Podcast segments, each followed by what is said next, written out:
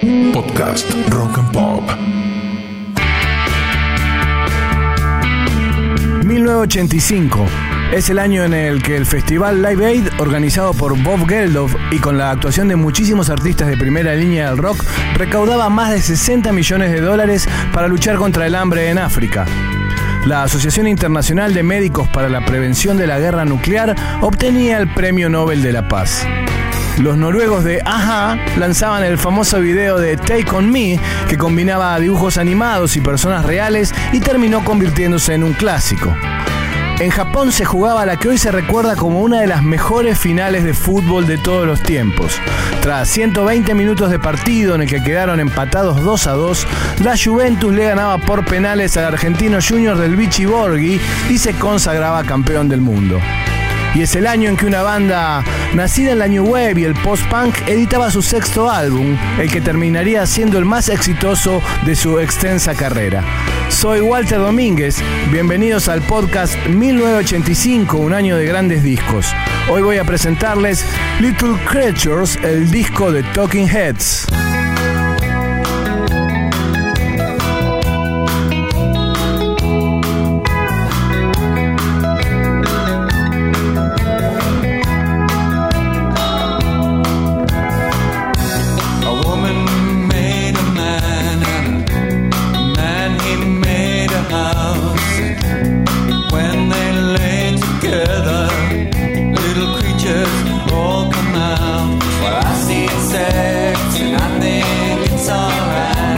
Little Creatures o Pequeñas Criaturas es el álbum número 6 de la banda de New Wave norteamericana Talking Heads. Fue publicado el 10 de junio de 1985 y votado por Mejor Disco del Año, por ejemplo, en el Village Boys. Es también el álbum más exitoso del grupo, con más de 2 millones de copias vendidas solamente en los Estados Unidos.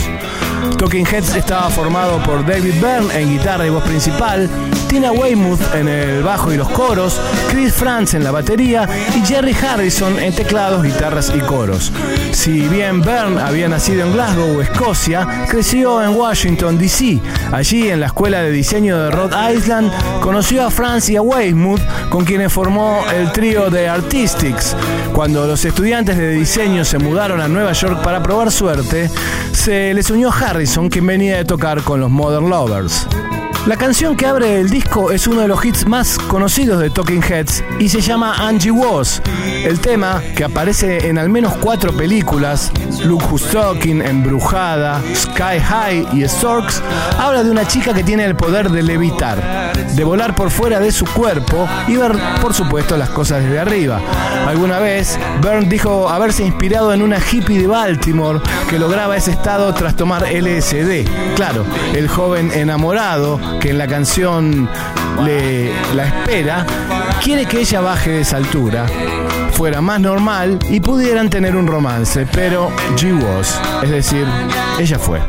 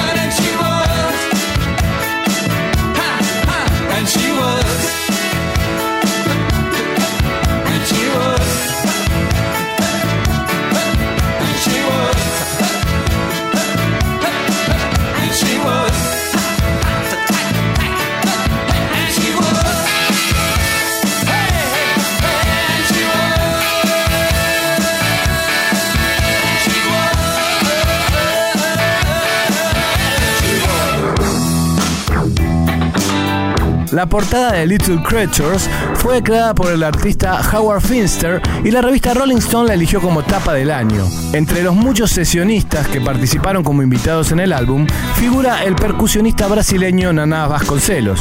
El disco tiene 10 canciones, 9 originales y un remix, 7 de ellas la firma en solitario David Byrne y las otras son creaciones grupales, es decir, que los créditos figuran con los nombres de los cuatro músicos de la banda.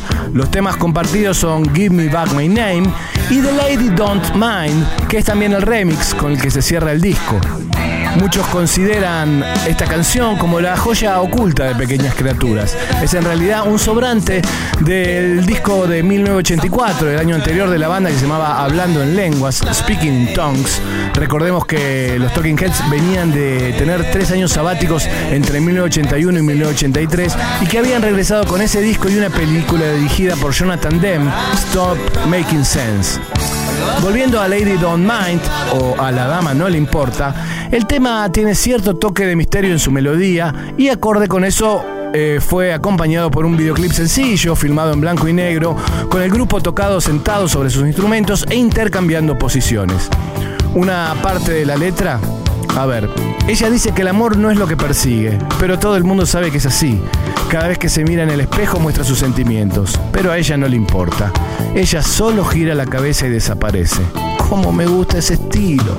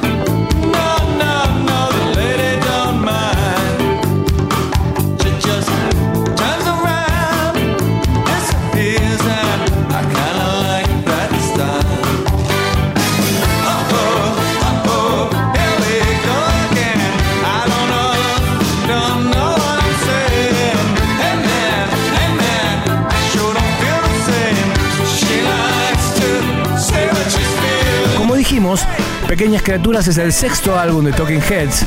La banda había editado su primer disco en 1977 y con Psycho Killer, una canción de su segundo trabajo, ya habían conocido la popularidad. Previo a esto, su arty rock tuvo su pico de underground en el famoso CBGB neoyorquino, el mítico pub donde fueron teloneros, por ejemplo, de los Ramones y compartieron noches con Blondie e Iggy Pop. Talking Heads quiere decir textualmente cabezas parlantes y es un término referido a esos presentadores de televisión que tanto pueden dar las noticias como los anuncios publicitarios. Solo una cabeza más hablando a través del monitor. Por supuesto, el influjo de la televisión en la vida moderna también fue un tema para David Byrne, como lo prueba Television Man, la octava canción de Little Creatures. Decía Byrne, a la gente le gusta apagar la televisión, pero aún somos buenos amigos. Soy un hombre de la televisión, la veo todos los días. Esto es la letra de la canción, donde también afirma que el mundo se estrella contra su living y que si bien conoció a una chica que resultó ser hombre, no me engañaron por mucho tiempo. El colapso percusivo final de la canción y el coro de I'm a Television Man se presenta con un borde áspero y desquiciado en la voz de Byrne. Por más que quiera disimularlo, la crítica a la televisión viene implícita.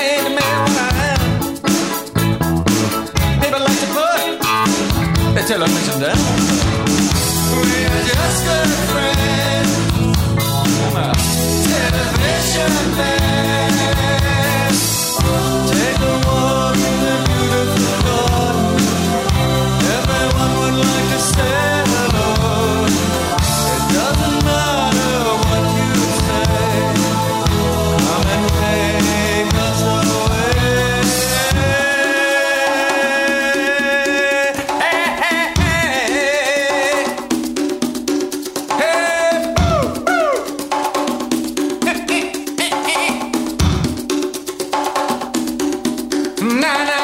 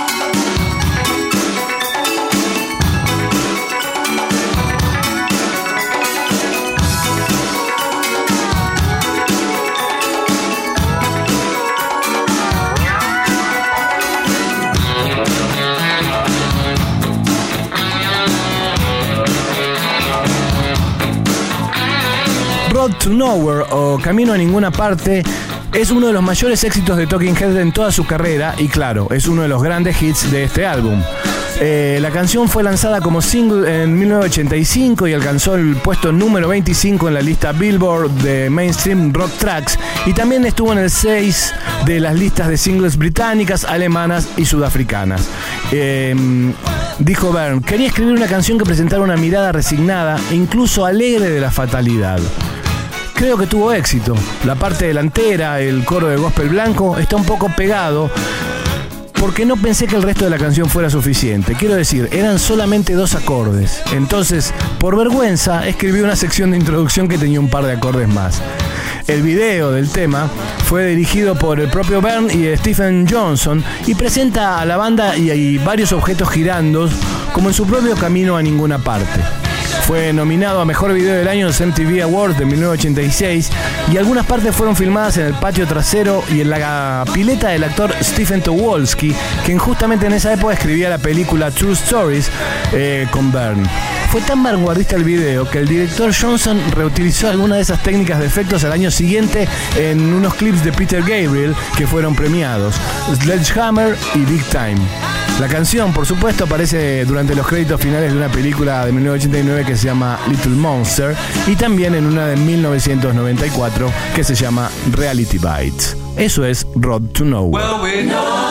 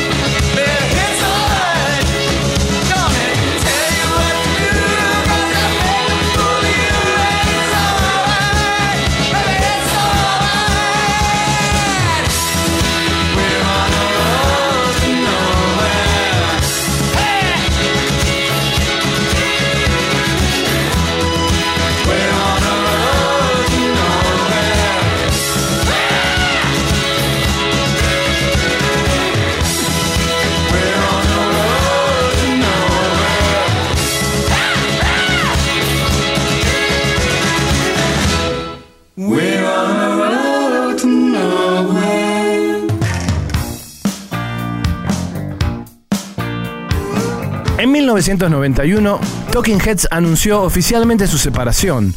Ya en el primer parate, la pareja formada por Tina Weymouth y Chris Frantz habían armado una banda paralela, el Tom Tom Club, que había funcionado muy bien y funciona hasta hoy.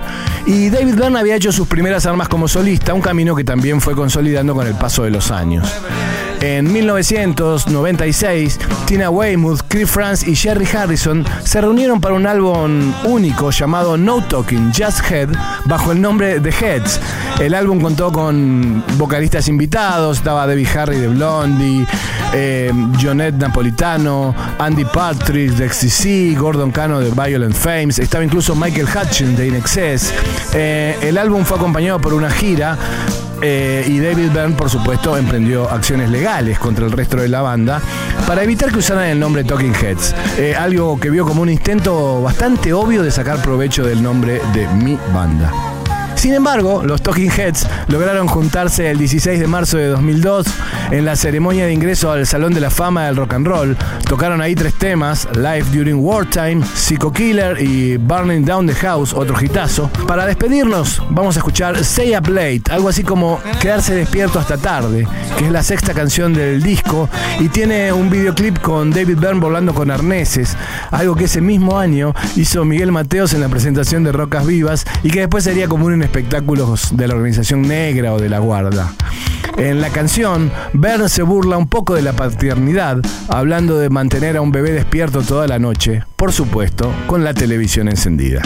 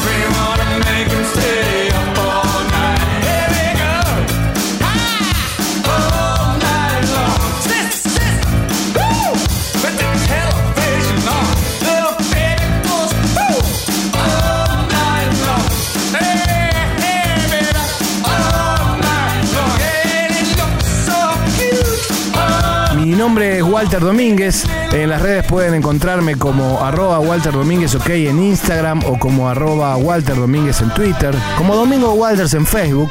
Espero que les haya gustado esta entrega de 1985, un año de grandes discos, y nos encontremos pronto en cualquiera de los formatos de nuestra querida Rock and Pop. Podcast Rock and Pop.